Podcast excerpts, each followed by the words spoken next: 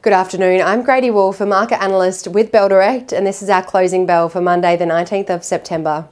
The local market seesawed throughout the first trading session of the week before closing the day down 0.28%, led by a sell off in utilities and tech stocks, while real estate stocks recovered some losses from Friday's sharp sell off. Looking at the best performing stocks today, Lake Resources recovered some of last week's losses to close 12.37% higher today after the lithium miner released another update on its Kachi lithium project to alleviate investor concerns over the dispute with its project partner, Lilac Solutions, with Lake today saying that ongoing work is being done by Lilac and all parties are confident that on site operations will be successful. Other stocks that investors bought into today included Pilbara Minerals and a number of other lithium producers as investors pile into EV battery metal sector today. Oz Minerals and Sandfire Resources also each added more than 3% today.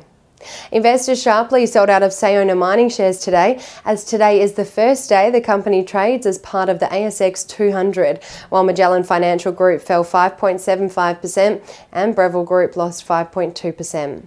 Investors also fled buy now, pay later stocks today, which saw block shares tumble 4.46% as investors speculate an aggressive rate hike from the feds in the US will be announced on Wednesday. The top traded stocks by Bell clients today were Pilbara Minerals, Lynas Rare Earths, BHP, FMG, and Allkem.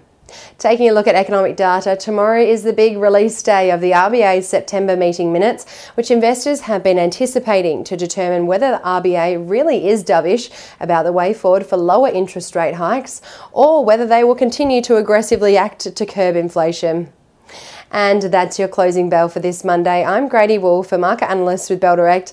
I hope you have a wonderful evening and we will see you in the morning for another morning bell ahead of yet another busy trading day. As always, happy investing.